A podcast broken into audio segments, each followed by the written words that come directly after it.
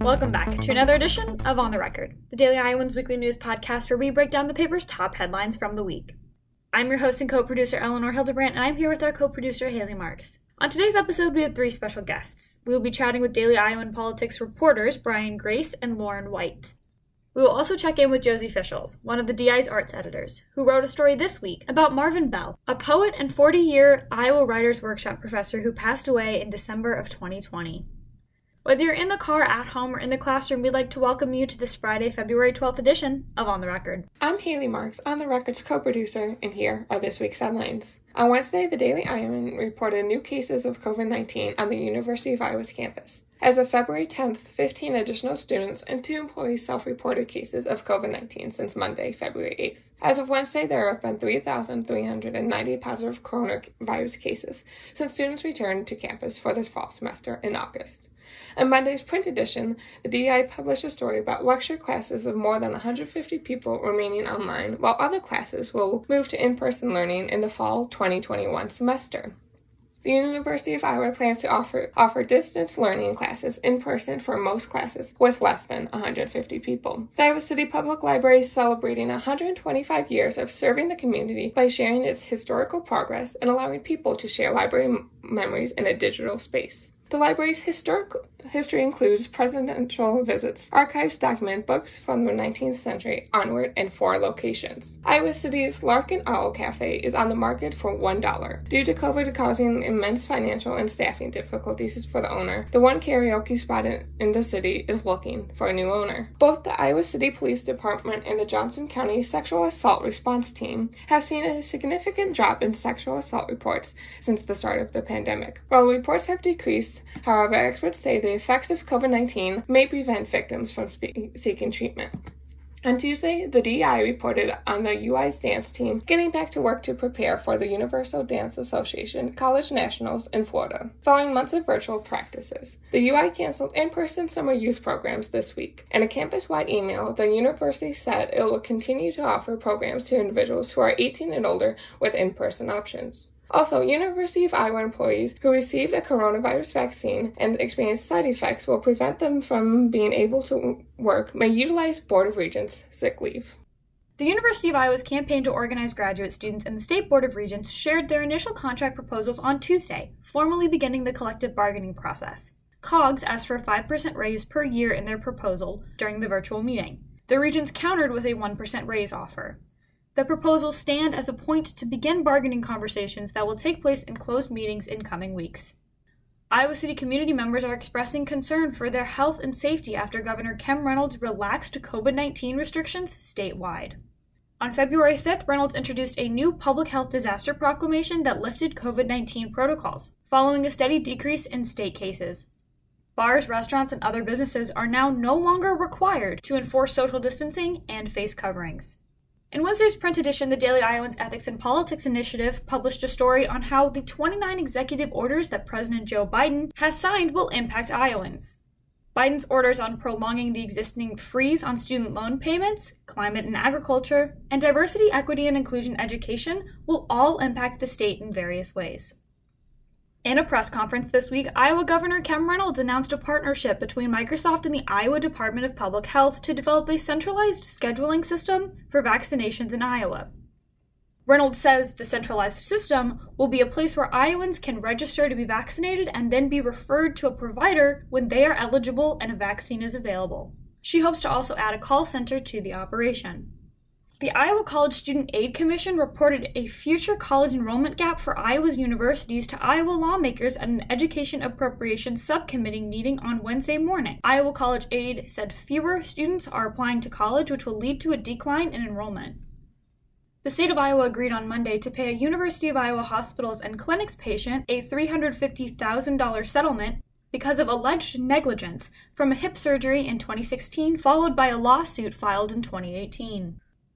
And on Thursday, the DI reported on an $8 million grant from Leona M. and Harry B. Helmsley Charitable Trust that will allow the University of Iowa's College of Nursing to partner with rural hospitals in Iowa to provide simulation based education and improve patient outcomes across the state. You can read all these stories and more in the Daily Iowans print editions on Mondays and Wednesdays or online anytime at dailyiowan.com. Politics reporter Brian Grace wrote a story this week about the University of Iowa's College of Dentistry planning to alter its approach to student speech following a mass email thread where students, faculty, and staff members questioned the university's response to an executive order from former President Donald Trump. Welcome, Brian. We're excited to have you back on the podcast. How's your week been? It's been good. Thanks for having me. Good. And in your story, you wrote about the College of Dentistry altering its mass email practices after being reprimanded by state legislators. How does the college intend to change its policies and why did they decide to go about it in this way? Yeah, so the Iowa State House of Representatives held a government oversight committee hearing last week where they had a few representatives from some of Iowa's public universities come in. And the representative for the University of Iowa was the College of Dentistry Dean. And basically, the dean promised to, well, first, he acknowledged that the college made a mistake by um, reprimanding the student in some way after he um, commented on the mass email that was sent out about Trump's executive order. But then the dean also promised to keep any political opinions out of um, future mass emails to students, and then also promised to review um, policies on how they reprimand students for that kind of behavior. And they're set to meet with the House Oversight Committee again um, next month. Yeah, and you spoke with a few of these lawmakers about the email thread and its impact on University of Iowa students, faculty, and staff members' First Amendment rights. What did they have to say about the college's handling of this mass email thread? Basically, the legislators I spoke to said that this was just a compromise of First Amendment rights, um, specifically in this case on a conservative student, but they expressed concern about this, um, you know, really happening to anyone of any political leaning in the future. And obviously, this all took place in an academic space at the University of Iowa and it impacted students, as you mentioned. How do First Amendment rights look different when it comes to public universities rather than other places or discussions?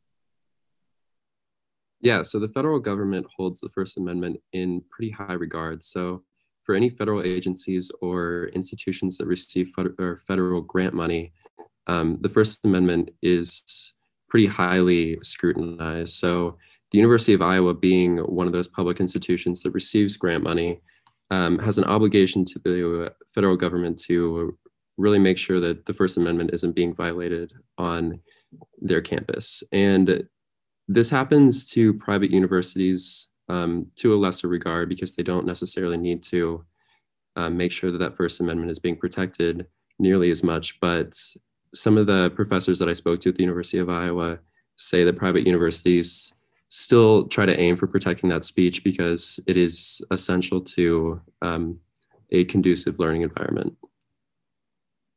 Yeah, and has anything similar to this situation or have any similar changes been made regarding the First Amendment at any other private or regents institutions in the state of Iowa?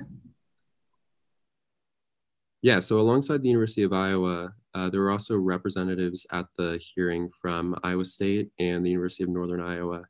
And I think it was last year when Iowa State had a professor um, tell students that for their assignment they couldn't um, write about anything that questioned the um, the humanhood of other people. So really nothing about about race or questioning anything in that um, on that kind of level. But that um, the Iowa State president was much quicker to condemn that and reprimand the professor in that sense. So I think legislators were a little bit more favorable toward her than the University of Iowa, who really didn't do much until it came to actually meeting with legislators at the hearing.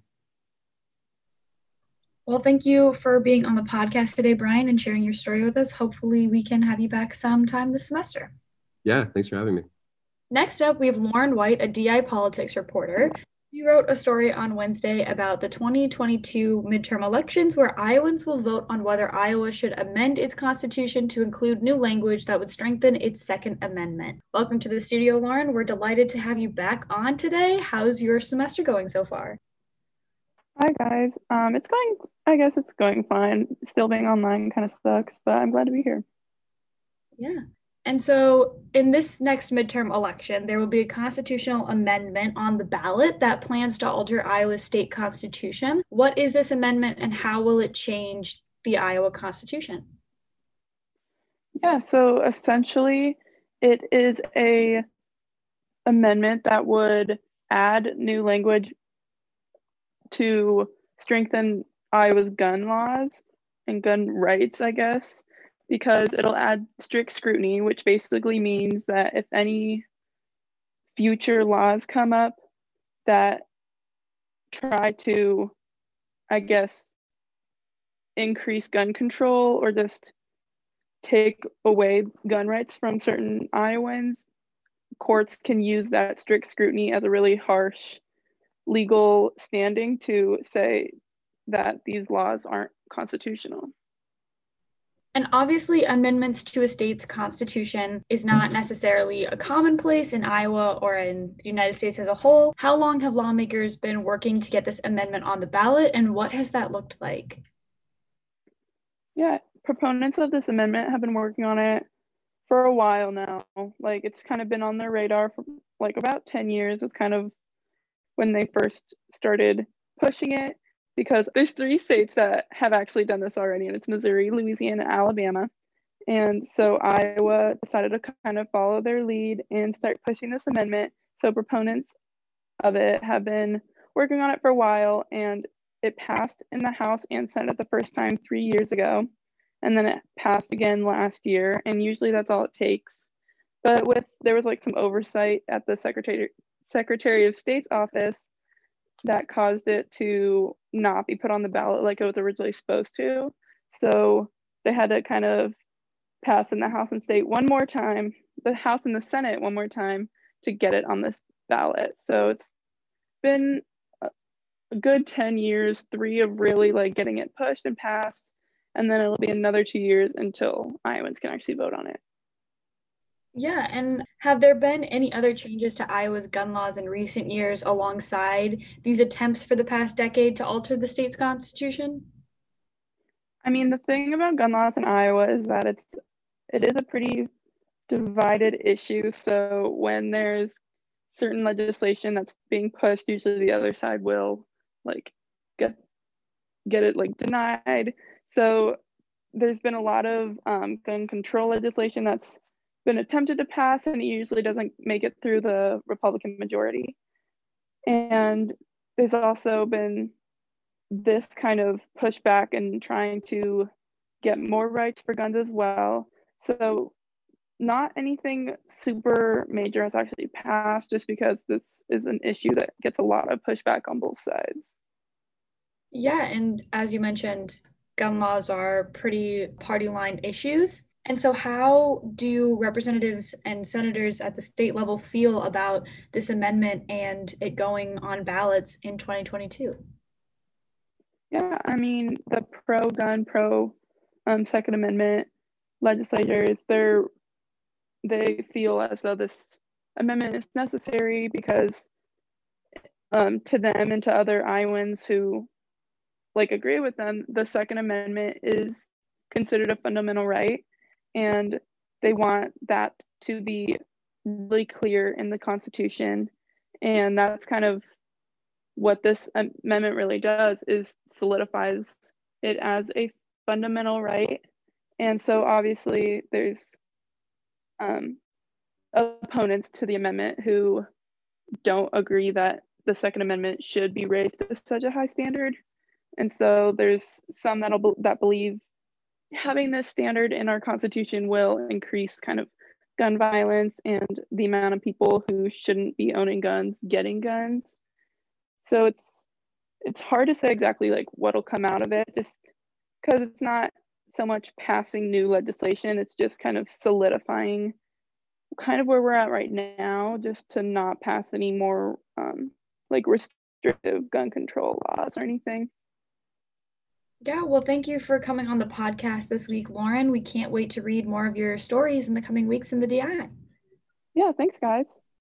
Finally, Josie Fischels, one of the DI's arts editors, wrote a story on Monday showcasing the life of Marvin Bell, a poet and a 40 year Iowa Writers Workshop professor who died in December 2020 at the age of 83. Welcome back, Josie. How's everything going? Pretty good. It's been a chilly few days, but I'm all right. Yes, lots of snow for us in Iowa City. And so you wrote a showcase story about Marvin Bell and his legacy in Iowa City and at the Writing University. Can you tell us a little bit about Bell and how he ended up here at the University of Iowa? Yeah, Marvin Bell, I've never met him. I've read his poetry, um, and obviously I've met so many people who who knew him much more deeply. Um, but I feel like I do know him now through like the the stories that I've been shared within the memories um, that have all been so overwhelmingly positive. Uh, so yeah, Marvin Bell was a prolific poet, a very famous one in in, in the in the world of poetry. Um, he was Iowa's very first poet laureate um, in 2000 and served for two terms. So he is definitely someone that you would want to get to know. Um, he came to the came to Iowa City the same way, and the University of Iowa the same way a lot of writers do. It's because of the Iowa Writers Workshop, um, which he attended and graduated from in '63. Prior to that, he'd received his bachelor's degree from Alfred University and his master's at the University of Chicago, uh, which is actually where he met his wife, um, Dorothy Bell, who I got the, the immense pleasure of speaking to. Afterwards, he returned. Uh, I believe he, he served a few years in the Army as a ham radio operator, amateur radio operator, um, and returned and yeah, started that 40 year tenure at uh, the University of Iowa, Iowa's Writers Workshop. Yeah, he stayed awfully busy. And so Bell obviously had this very long tenure at the Iowa Writers Workshop, 40 years, and that impacted several people who participated in the program and just kind of came to the University of Iowa.